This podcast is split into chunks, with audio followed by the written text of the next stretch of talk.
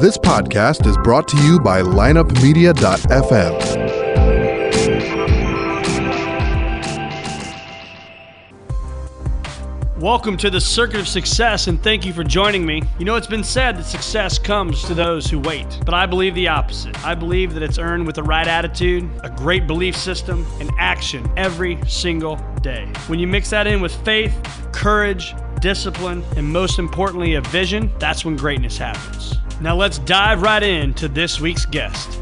Welcome to the Circuit of Success. I'm your host, Brett Gilliland, and today we got on the uh, show Mr. Cuonzo Martin. How you doing, Cuonzo? All right, Brett. How's it going? It's going well, man. I uh, I appreciate you taking the time out of your busy schedule. I think you guys got what, like 49 days left until the first game.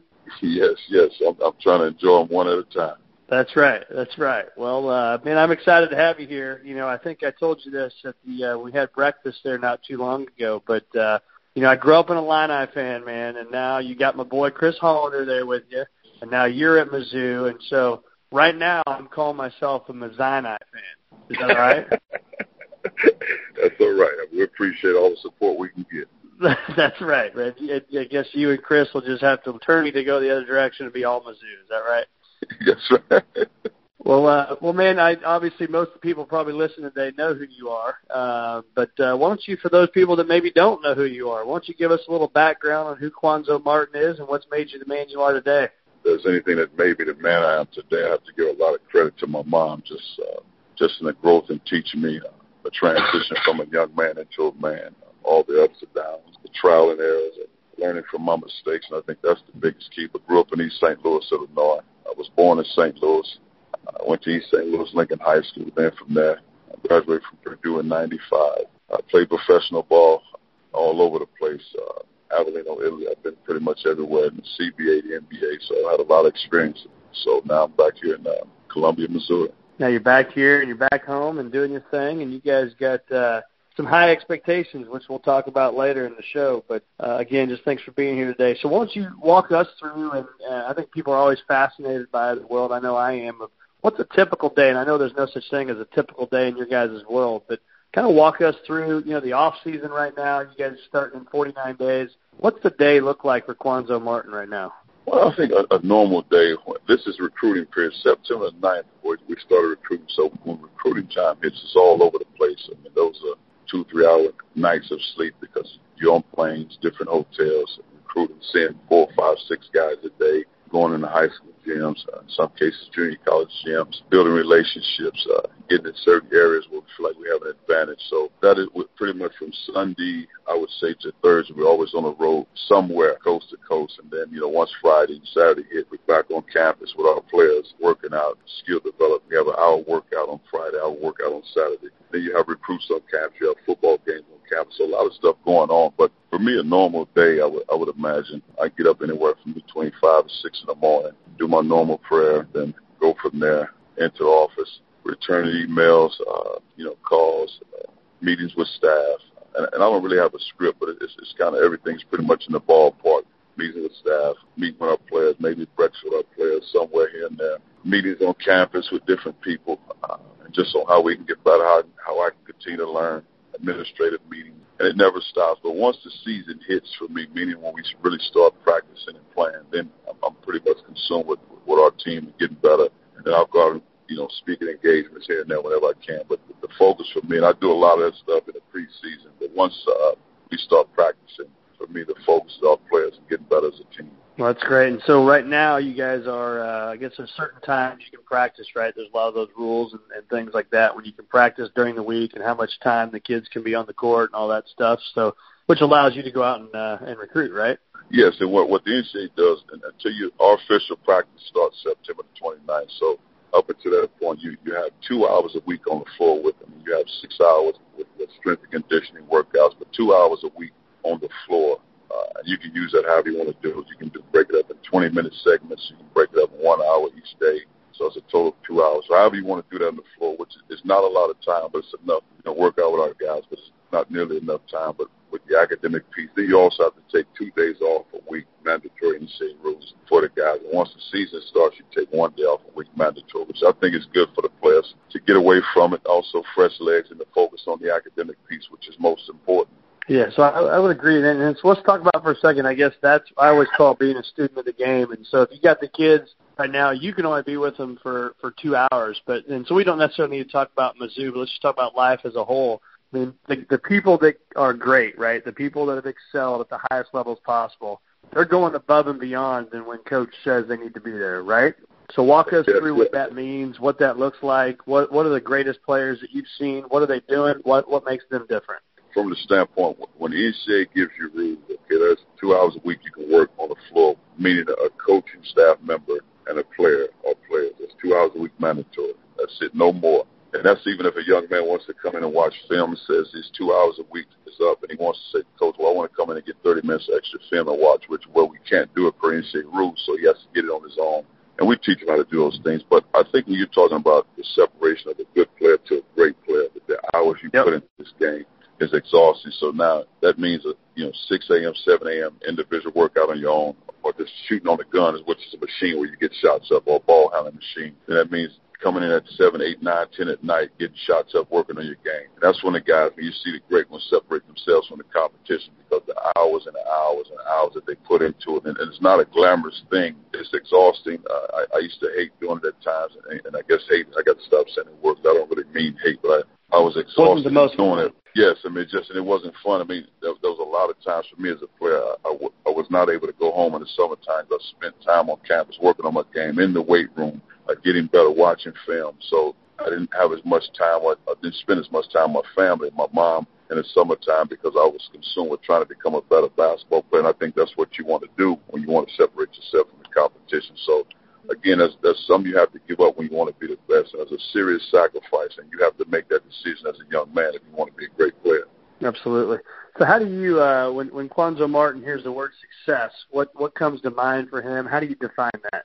I think when I hear the word success, uh, truthfully, the, the thing for me with success is what I dream and what I envision, not just as a coach and as a person. If I'm able to see that and reveal that on the outside, you know, because, you know, you, you dream about what you want to be and what you want to become as a, as a kid, or even as a coach, what you like for your team to look like. If you're able to get what you feel on the inside and to see it on the outside and it's revealed and, and, and people can see that. Like, for example, you want to be a good person. People can see that. Not that you need pats on the back to somebody to say he's a good person. That means all the stuff that you believe in what it means to be a good person. People can see that. Uh, and, and more important for me, my mom is able to see that, that my son's a good person. I think that for me, that's success. When you talk about the sport in itself, success is, I think for us, winning a national championship. I think every goal, every team reaches for that. Um, or winning, the, in this case, win the SEC championship. I think that's success. But it never stops. So now, if you consume, if you have a goal to say, okay, win a national championship, well, then you got to win two. Then the expectation, you got to do three. Of course, that that part is understood when you're talking about success. But for me, it's every day just trying to max out everything I have in me, and, and ultimately, in, in the process of all this grinding and exhausting work, to try to have a smile somewhere and say, okay, that was a good day even though some of those days will really drain you, you got to find someone to smile and say, that was a good one. I enjoyed it. I'm happy with that day because it will never stop. And the only time it stops is when it's over. And I think really when it's over, for me, I don't know if the, the pain in some cases will stop because, man, we could have won that game. We'd have did this. Man, if this player would have been that. So I think, you know, if I'm blessed to be 60 years old, it'll never stop because you're wired a certain way to be the best. And I don't know if you ever let your guard down. Yeah, your friend uh, Jackie Joyner Kersee was in here talking on the show, and she said, "I never trained to be second best." And you think of you know what she did, and I've heard you talk about her and what she did for people like you and and uh, in East St. Louis, and uh, but you hear that right? And she she could have trained and she could have given up and not gone to all the extra Olympics she went to because she was already a legend. But uh, she kept training and kept fighting to be the best. Well, I mean, you, just saw the work she put in uh, with, with Coach Fennoy. Coach Fennoy was her track coach in high school, so we were younger, so we was we would see her train as well as her other teammates. Because again, I, I grew up with Jackie, even though she's older, I grew up closely with her sister, so we would see her her, her train with, with her high school teammates. But it wasn't as if we were watching Jackie Joyner Kersee. We we were just watching one of the players because they had other good ones. You know, then you see Jackie go on, she goes off to UCLA. Uh, she has great success, and you know, you looked up to her because she was successful. More importantly, she was from East St. Louis. You saw the work she put into it, and she was always a good person. And I don't think she ever lost sight of, of being a good person, being a humble person, even with all her success. And she's still the same way. So when you look at that, you want to be a part of that. And what does it take to be the best? And you saw the time she put into it, and, it, and it, it's not easy. And, and she kept a smile some way, shape, or form, and keep pushing forward. And that's what I try to look at. I mean, even even in the bad days, you got to try to make them good. Yeah. So when you look at that, like, know, let's talk about that for a second, because a lot of people like to talk about the glamorous stuff and the success and when we're doing well. But let's talk about stuff when we're not doing well, right? We're we're kind of in the dumps. We all have those days. What do you do to get yourself out of that and, and to get back on the right track? So you dealt with disappointment. Maybe it was a, a player that you thought you'd get and they go somewhere else. Or maybe it was you had a bad game when you were playing. But how do you get back on track and say, all right, turn the page, let's go? Well, I always try to say when you're going through tough times, if I made a bad decision uh, or something didn't work out right, you can't allow that to derail your final destination, where you're trying to go, what you want to become, because that's a part of it. And, and for me, the, the beauty is when you're going through struggles, and, and I've, I've always said God gives His best assignments to, His best warriors, and, and those assignments are normally tough tasks and going through hard times in life, dealing with difficult situations. So for me, when, when I get to those low points, or I think there's some tough situation I have to deal with as a leader, as a head coach. So what I always say then, God, what are you trying to tell me? And let me learn from that. And I really appreciate going through tough times, though I don't like it all the time. So I'm not saying that, but I have to learn the lesson in going through it. And so now I always try to take notes. Whenever I'm going through some other situation takes place, I always try to write it down. I put it, I put a date on it because if I ever go back to it, how did I handle that situation? Because it'll present itself again, but even not for me, but for someone else. And, and it's my job to help them go through it because you're not going to go through uh, life without situation, without difficulties. You have to learn right. from it. And we always try to do, and I tell our, our players, we got to have structure, we got to have strength because we'll go through things. So you got to have a level of discipline, a level of focus, mental toughness, as well as some fight in you because you will go through it. So let's let's have the structure to have balance, and let's have the strength to be able to go through it. Yeah, I think it's naive on all of our parts, right, to think we're not going to have bad times. And, and a good friend of mine, Matthew Kelly, author and speaker guy, and, and just phenomenal at what he does. And he talks about, you know, the state of Florida, 330 days a year or something like that. There's sun, but you know, if you were there for the week when it was raining, or you were there, you know, last week and there's a hurricane. I mean, bad things are going to happen, but you just got to battle through and, and get through that stuff to uh, to come out on the other side and uh, be stronger than you were before. So, you mentioned something there that you said you write it down and you put a date. Are you a journal guy? Like you carry the same? You know, I got a black journal that goes everywhere with me. Are you are you one of those guys, or what do you do?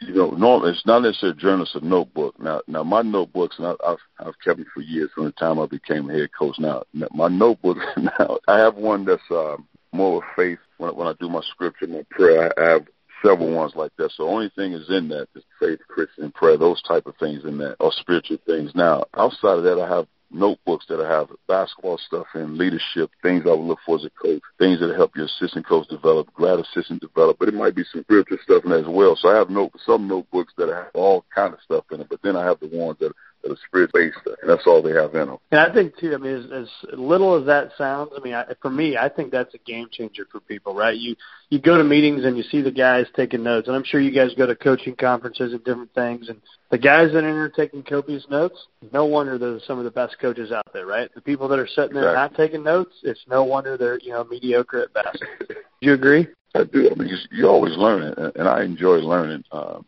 and I think it's a beautiful thing when you continue to learn, continue to grow. I just, you know, saw even Coach Keady when, when I was an assistant coach, a young assistant coach for him. Here's the guy's a Hall of Fame guy. Even when he was coaching, he was constantly learning. He always would write things down and he would never stop learning. And and the thing about him, as successful as he was, he'd always say, "What do you guys think about this? Okay, I like that idea. Okay, let's try this." And he didn't have to do that, but he would always write stuff down. He would always take notes, and I was impressed about a guy with that level of status. And, and I was a guy that played for him now on the staff. I really appreciate that about Coach. He would always write it down, and he would say, "Always give me information," because he wanted to learn. He was very successful at it. And and you know, growing up, watching Gene Keady and watching you play basketball there, being a you know, like I said, a Illini fan growing up. But here's a guy. I mean, I'd like to know, and it was on my notes today, is what did you learn from Gene Keady? Because he's produced eight coaches at the Division One level. I mean, I don't know what the record is, but that that's that's fascinating, right? So he's obviously doing something right. He's teaching you at a young age as a college player, as a young assistant coach what would you say are the one, two, three things you learned from him that you'll never forget and take you with you forever? Well, the the one thing that Coach Keady always said, just just try your best, be on time, and play as hard as you can play. And his, his thing was always try your best, whatever. It doesn't matter. And and to coach credit, if you worked hard and did the right things, he would give you an opportunity. Coach actually started a, a walk-on guy, and they lost the game to go to the Final Four against Wisconsin. I think that was in '99. And Coach started a walk-on at the point guard position because he earned it, and he did everything Coach asked him to do. And that's the type of guy Coach was. You, you do right, it'll come back to you. But just try your best. And the things that we we used to laugh about it, but but Coach said there's a correlation between guys that you know take care of business on the court and guys that don't take care of business. He said, I, I can go to each one of you guys' dorm room or your apartment, and I can tell how you play just on how your your, your dorm room or your apartment looks. If guys' rooms are messy, those guys aren't very good players. They don't have discipline late in the game. They'll make mistakes. They'll break down. You know, I go to the guys' mm. place that they try to clean their rooms up. Those guys, most cases, have success. Now we laughed about it, but I kind of believed it as I got older. Yeah, yeah. You probably heard that saying too. I can tell you what you value if I take a look at your checkbook, right? If I look at your oh, checkbook, yeah. I'll see where you're writing your checks. That tells me what you value in your life. That's right. And, and coach, you because uh, you, you hear a lot of people saying it now about the people you hang with. Coach was big on that back then. Who are you hanging out with? I mean, you need to be around your teammates. Who are you hanging out with? That tells a lot about you as a person. Tells a lot about your character but also coaching yep. patient enough with young guys coming in his program because he knew a guy like me coming from East St. Louis, a guy like Glenn Robinson coming from Gary Indiana. Not that we were bad people, but you know, oftentimes there's a perception about where people come from. Coach wasn't sure. like that. Coach was a good man. He, he's, he's an honest man. He's a fair man, and he wanted you to be successful. So he gave you every opportunity to be successful as a person. Yeah, that's huge. So how do you, you know, when you look at the, there's physical preparation, obviously, but you know, if you guys are in the SEC, I mean, these guys are bigger, faster, stronger than a lot of the people out there, but they're all physically there, most of them, right? And so let's take that, let's put that to the side for a second, because I'm a huge in the mental mind uh, preparedness. So when you hear that, like, what's the mental side of that? Because obviously the physical, you got to be there, but how important is the mental preparation uh, in your guys' world? Well, I think years ago when I played, it was probably a lot easier because we, we didn't have the issue to deal with social media uh, and all that. So you deal with a lot as young guys. So there's so much information these guys have access to. So they have to deal with that. What people are saying about them, uh, what level player, what star player I'm, uh, what, what what should my game be? And there's so many people that's giving them information. There's, there's more because it used to be just when I came out, the high school coach and that was it. Now there's a high school coach, there's a guy that trains you, there's an AU coach, there's so many other people around that's giving a young man information. If they're not on the same page, on the same team, then that can be tough for a young guy to adapt to. So now what we do, even with our strength coach, he does a great job, and our guys train on the mental preparation. They probably do breathing exercise with the lights out in the weight room, probably the first you know, five to seven minutes, and just really hmm. relaxing and this before they start working out. Then they decompress when the workout is over the same way, and just really trying to strengthen the mind mentally, but also to help the breathing. So you have to do all those things. But I think the, the young men, the ones that have a chance to have a great level of success, in regards to their talent level, is the ones that understand the task at hand. What am I trying to do? What am I trying to get out of this? And I think for me, going back to when I was a young player, Coach Keady was saying everything to me about what he wanted from me as a player. I wasn't playing. And then finally, when I went into his office after maybe you know 15 games, and I said, Coach, what do I need to do to get on the floor? And everything he said, he had been saying it before. It was just the first time I really started to listen. And I think that is the big key for young guys that are coming into a program. Again, they've had access to so much information, so many people giving them information. What are they listening to? So now they have to understand that you're their coach. I'm, I would not give you anything to harm you hurt you. Whatever I'll give you will help you become a successful young man into a man and also a successful basketball player. So the sooner you take this information, the better off we'll become. That's huge. So let's talk about those expectations, right? So let's look at from you know whether the person driving down the road is a business guy or gal, and doctor, or whatever it may be, and looking at it from your lens as a basketball coach, uh, and especially for Mizzou this year, right? You guys have high expectations. You know whether you read the media or not, you, you hear that stuff, or guys like me ask you that stuff, but how do you how do you drown out the noise? If I'm the business guy and I know there's a high expectation from say some of you got a boss out there, right? And they expect you to do something and you're putting all this pressure on yourself, how do you drown out the noise and stay committed to the vision and the mission at hand for what you got to get done so it doesn't affect your performance? Well, we always talk to our players to understand the task at hand and what are we trying to do as a program. And we talk about those things all the time. You know, when you're talking about defending, rebound, and play hard, they hear that all the time. On the offensive side of the ball, share the basketball, play as a team, play together, have compassion for your teammate, understanding what's important about being a team, understanding your role in order for this team to be successful. So once once we, what we talk about with our coaches, once those guys hit the arena, once they come into the facilities, outside of anything joking and entertaining and funny, once we take care of the task at hand, whether it's in the strength conditioning room, the weight room, uh, on the track, on the basketball floor, they understand what we're trying to do as a program, and the, the accountability piece is the, probably the most important thing because again, like I said, we go out recruiting as coaches, and we come back Thursday night, Friday, Saturday. So three or four days that we didn't see the guys. So what are you guys doing from an accountability standpoint where you hold each other accountable to take care of business, to understand what we're trying to do, not just on the basketball court, but in the classroom as well as in the community because you represent this program. So that never stops. But as far as expectations, I don't really get consumed with that because, again, it, it changes every different guys come in, guys leave. So they have to understand what we're about as a program and the culture of this program. And these are the things that we try to do all the time. And and you'll have ups and downs in that because you have young guys coming from all over the country, and everybody wasn't raised the same way. Not everybody had two parents or, or one parent or grandmother, however they were raised. So it's your job as a coach to help them understand what you expect from them as young men on and off the court as well as in the community. Yeah, that's a big deal.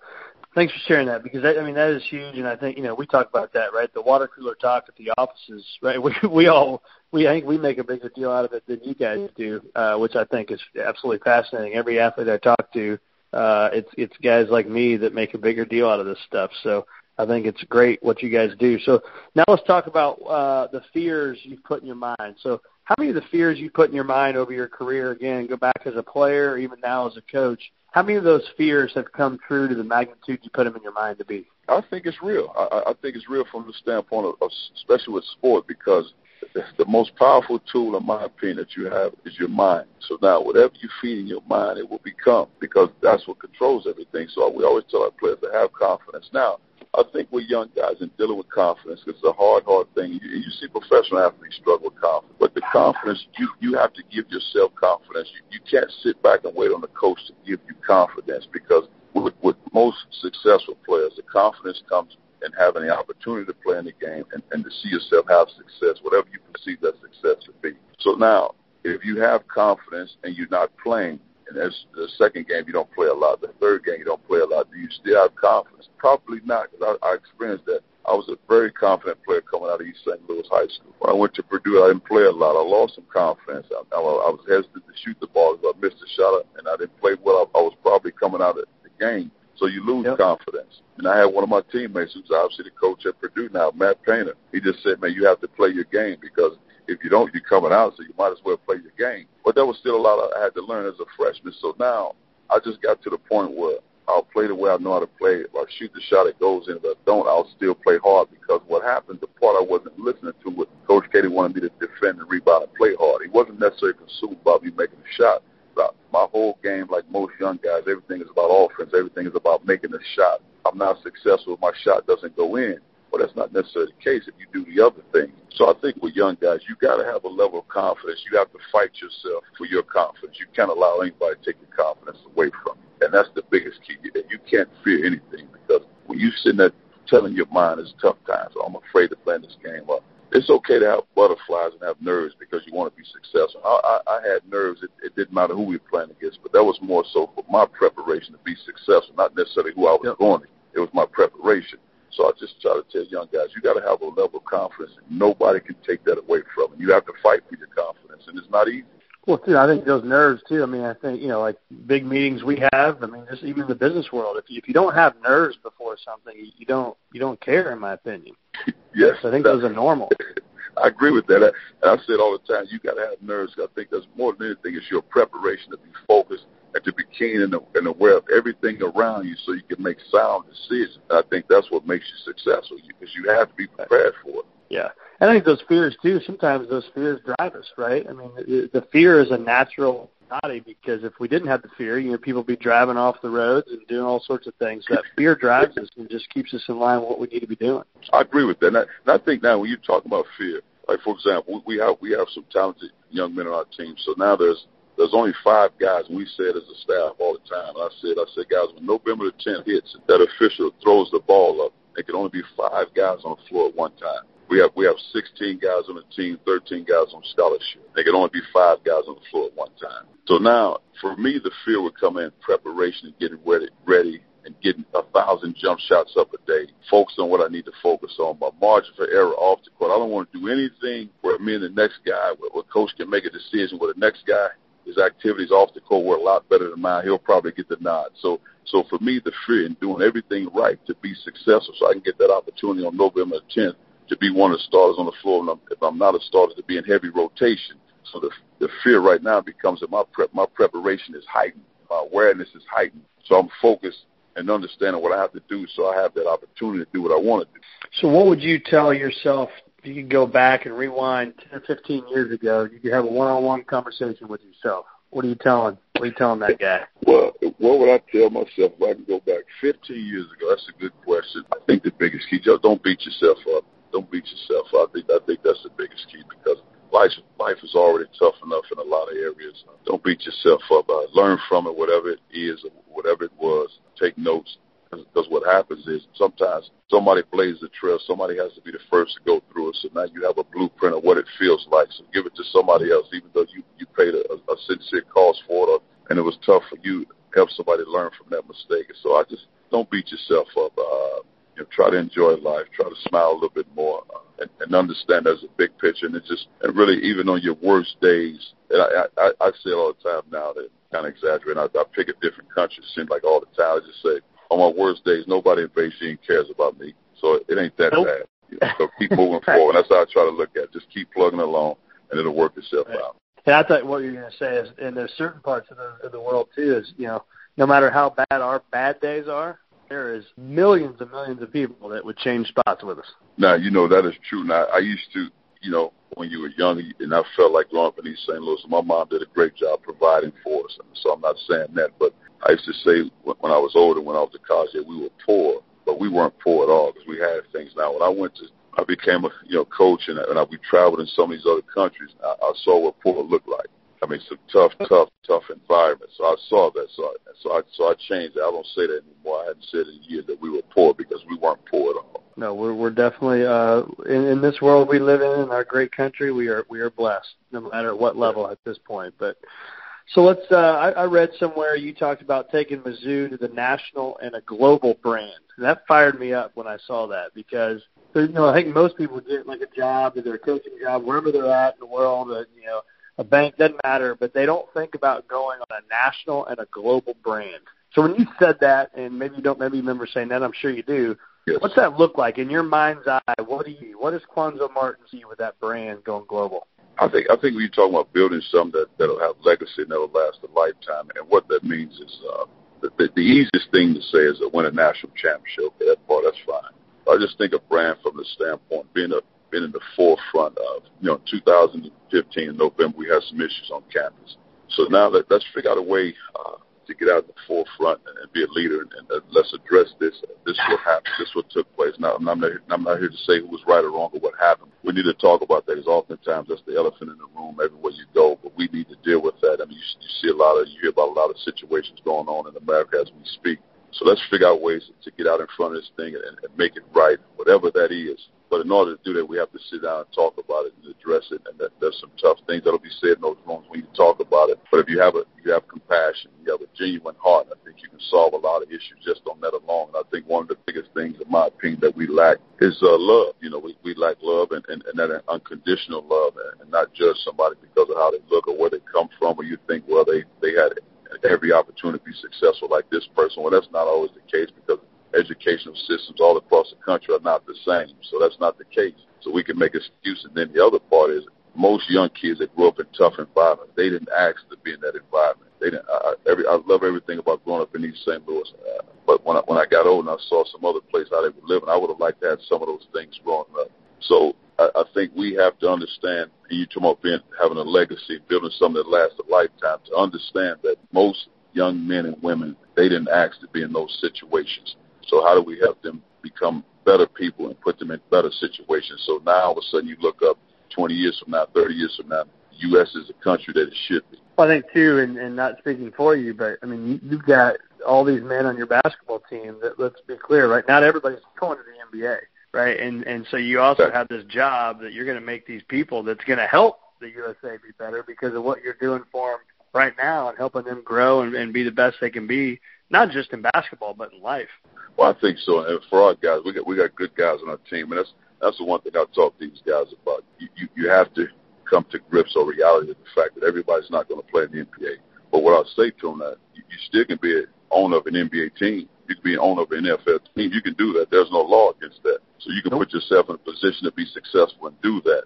And cause I think these guys have the mental capacity to be successful in that realm, but it's just the time you put into it, believing in yourself, fight for your dreams, and understanding it'll be hard work, and you have to separate yourself from the competition. And again, when you're trying to be the best, there's a lot of things you have to give up, and sometimes, unfortunately, it's uh, time away from your family and friends in order to reach those goals because that means I need to put four or five more hours into my work, take away maybe two or three from my family, which is not an easy thing to do. That's not a good thing to do, but sometimes it's the right thing to do. Yeah. So let's talk now. Turn the page a little bit to building a team, and, and not necessarily. I'm not talking about your players now as much as I am the people around you, right? Because I know the team we have, you know, from Tim Hammett to Kate Solberger, John Fisher, Brad Keene, Taylor Knight, right? All, all the advisors. It goes on and on and on.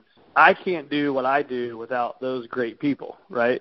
And uh, I'll call one out just because I've known him since third grade. But talk to me about the importance of having a Chris Hollender and the other coaching staff you've got. What do they allow you to do that you couldn't do without them?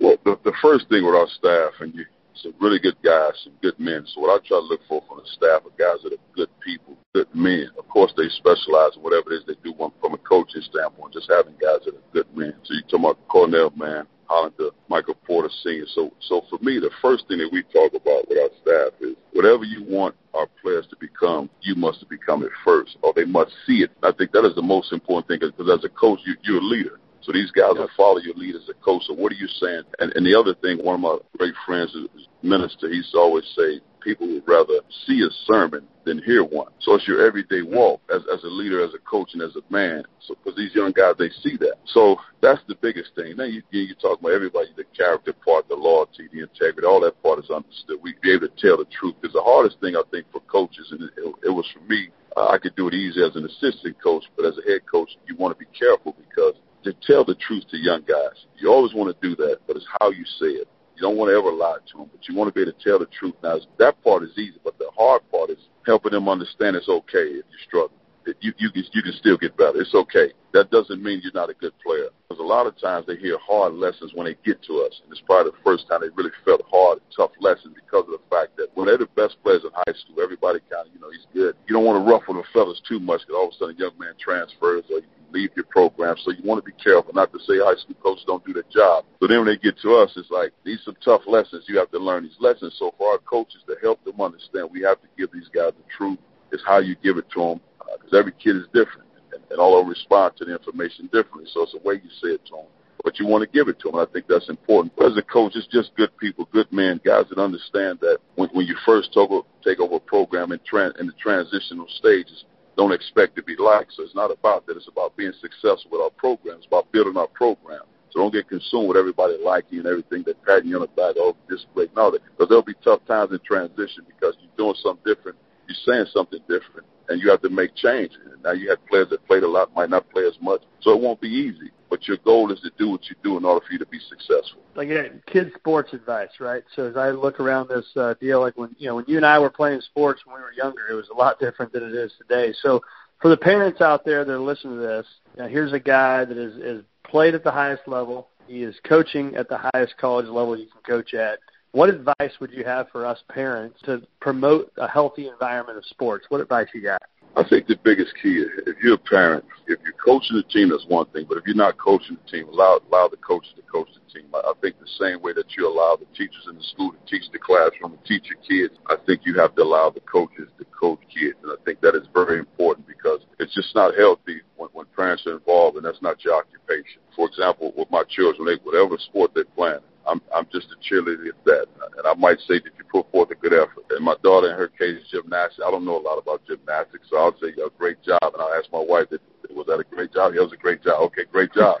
you know, so I'm just supporting. That's it. For my son that plays basketball, it's a little bit different. I, what I'll say, man, that you, that you rebound, play as hard as you can play, and that's about it. But I, I don't get consumed with you know beating him up about it because I know how hard it is, and I know he's trying to be successful because he put the time into it. But sometimes your gifts are your gifts So I think for parents, we, we have to we have to be more parents than partners, and I think that's the big. I think that's the thing I've seen more since my time as a head coach. I think it used to be mom and dad and the young man and woman, but now it's kind of a partnership. So now that discipline, the things that they need to be taught, that the tough lessons, to be able to say no, put on punishment for a week, they can't play the PlayStation game, whatever it is, that we need to do that in order to help him be successful in life. Because I said all the time, the first time they start learning tough lessons when they when they get to college, boy, it's going to be a tough life for them. And, yeah. and in most cases, young men might transfer because that's the first time they had some tough lessons. Doesn't mean you're a bad player. It's just the first time you ever heard the reality. And I think that is the biggest key. So I just think for parents, you you have to be honest with them. You have to help to respect the coach your child, allow them to do the job. And I, I think what happens with parents in the stands, I see it all the time. They're beating up the coaches in the stands. It's not a good look because that's not good for your child. It, it goes back in the locker room. The, the other players know about it. The coach knows it. That's not good. I mean, if you don't like how the coach coaching, then probably find a new team. I think that's the best way. But it's just hard. It's hard enough for coaches to get 15 young men to be on the same page and they don't need any added negative help, I should say. Yeah. So, are you a multi-sport guy? You believe in the multi-sports, or you? Uh, what age do you going to start focusing on one sport? What, what's your philosophy on that? Well, in our house, we've always said try to play at least two sports, whatever it is. Just try to do two. Now we had, we, my wife and I, we had stuck to like we said we were, but just try to play two sports, but to be active more than anything. I, but when they're in high school, they should be able to play them all. Play them all. Just be active because you're right. working all those muscles. Uh, you're building different relationships. Uh, and it's, you know, with athletes, and I, I'm just talking really with our basketball teams, I've been around it. I think you have a chance to be very successful in life if you understand uh, the culture of being in a locker room, being a part of a team, because you have, you know, 16 guys, and they're different guys, different backgrounds, different walks of life, and you, you see the good and bad in every guy, the, the tough times. So you have a chance to be successful in life, CEOs of companies, because you've seen a lot in those locker rooms. So when I go back to sports, play all sports get to know different people, do different things, and we try to encourage our players to, to go to the soccer match, go to the volleyball match, do a lot of things, get to know everybody, and I think that's what it's about. But really, I would encourage them to play as many sports as they can. I like that. That's good because you see it now. I got you know my boys are twelve, seven, and three, and you see kids already deciding to play one sport, and it uh, I think it's tough. It's tough on people. So now we're gonna. I mean, my friends that know me, I like to talk a little trash, and so oh, right. we're not gonna talk. We're not gonna talk trash today, but we're gonna talk about the big game, the bragging right game. Anything you want to say about the bragging rights game? There's going to be a little more heat this year. Oh, it's always a good game. Uh, we, I think the biggest key for us. I mean, really, I'm not much of a bragger, at least not on the phone anyway. But I, I just exactly. Now we're recording a podcast, right? yeah, yeah, yeah. So, we'll start talking. I mean, I mean, they'll be very successful. Brad will do a great job. They have great tradition, great history, a lot of great players. I, I've had a lot of friends go through there uh, in all sports, or even just you know students. So it'll be fun. I, I think for us with both schools, we we have to do our job to make that a great event. Uh, because in my opinion, that's one of the best uh, days in America. Really, you know, December the 23rd when the game comes on. So we got to do our job to make that a great event. I like it. I like it. I'm assuming my my buddy and my neighbor uh, Dana Howard. You're probably not going to convert him. Oh, that's that's a great friend. We grew up together. I mean, now I know. about two sports. we played baseball when we were young, and he's very talented. So again, great friend of mine. He's saying he's doing very well, very successful now. Yeah, he was a little upset with me, but we'll get over it. that's right. That's right. We can still remain friends. And then uh, just a plug for the SEC tournament, man. I think it's huge for St. Louis. Um, you know, I'm on the board for the St. Louis Sports Commission, and, and we've got a, a, a chance here for the city of St. Louis. For those of you listening locally, uh, in March, uh, we've got the tournament coming to town, and so I think the support for that is going to be huge. Uh, you know, we're competing against cities like Nashville, Tennessee, and Kansas City, and Indianapolis, and and I think we got to come out strong and, and show the uh, SEC what we can do, and to be able to host things like that, it's huge for our city. And uh, so, any plug you got there? Any comments you got on the SEC tournament coming to town?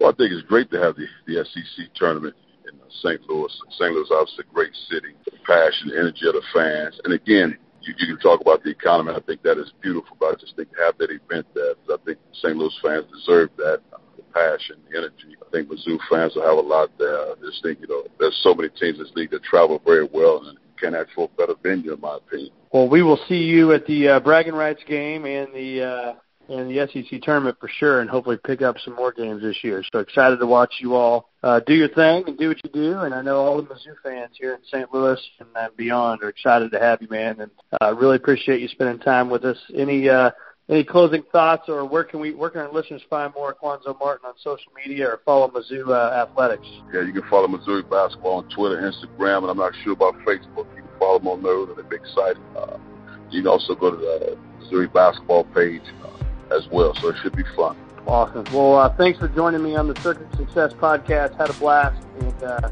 best of luck to you guys this year in the upcoming season. Thanks for having me, Brett. Tune in next week for another episode of The Circuit of Success with Brett Gilliland on the lineupmedia.fm podcast network.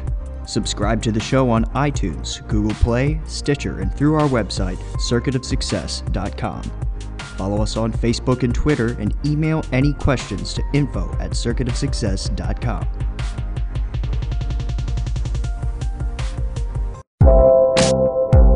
This podcast was a presentation of lineupmedia.fm.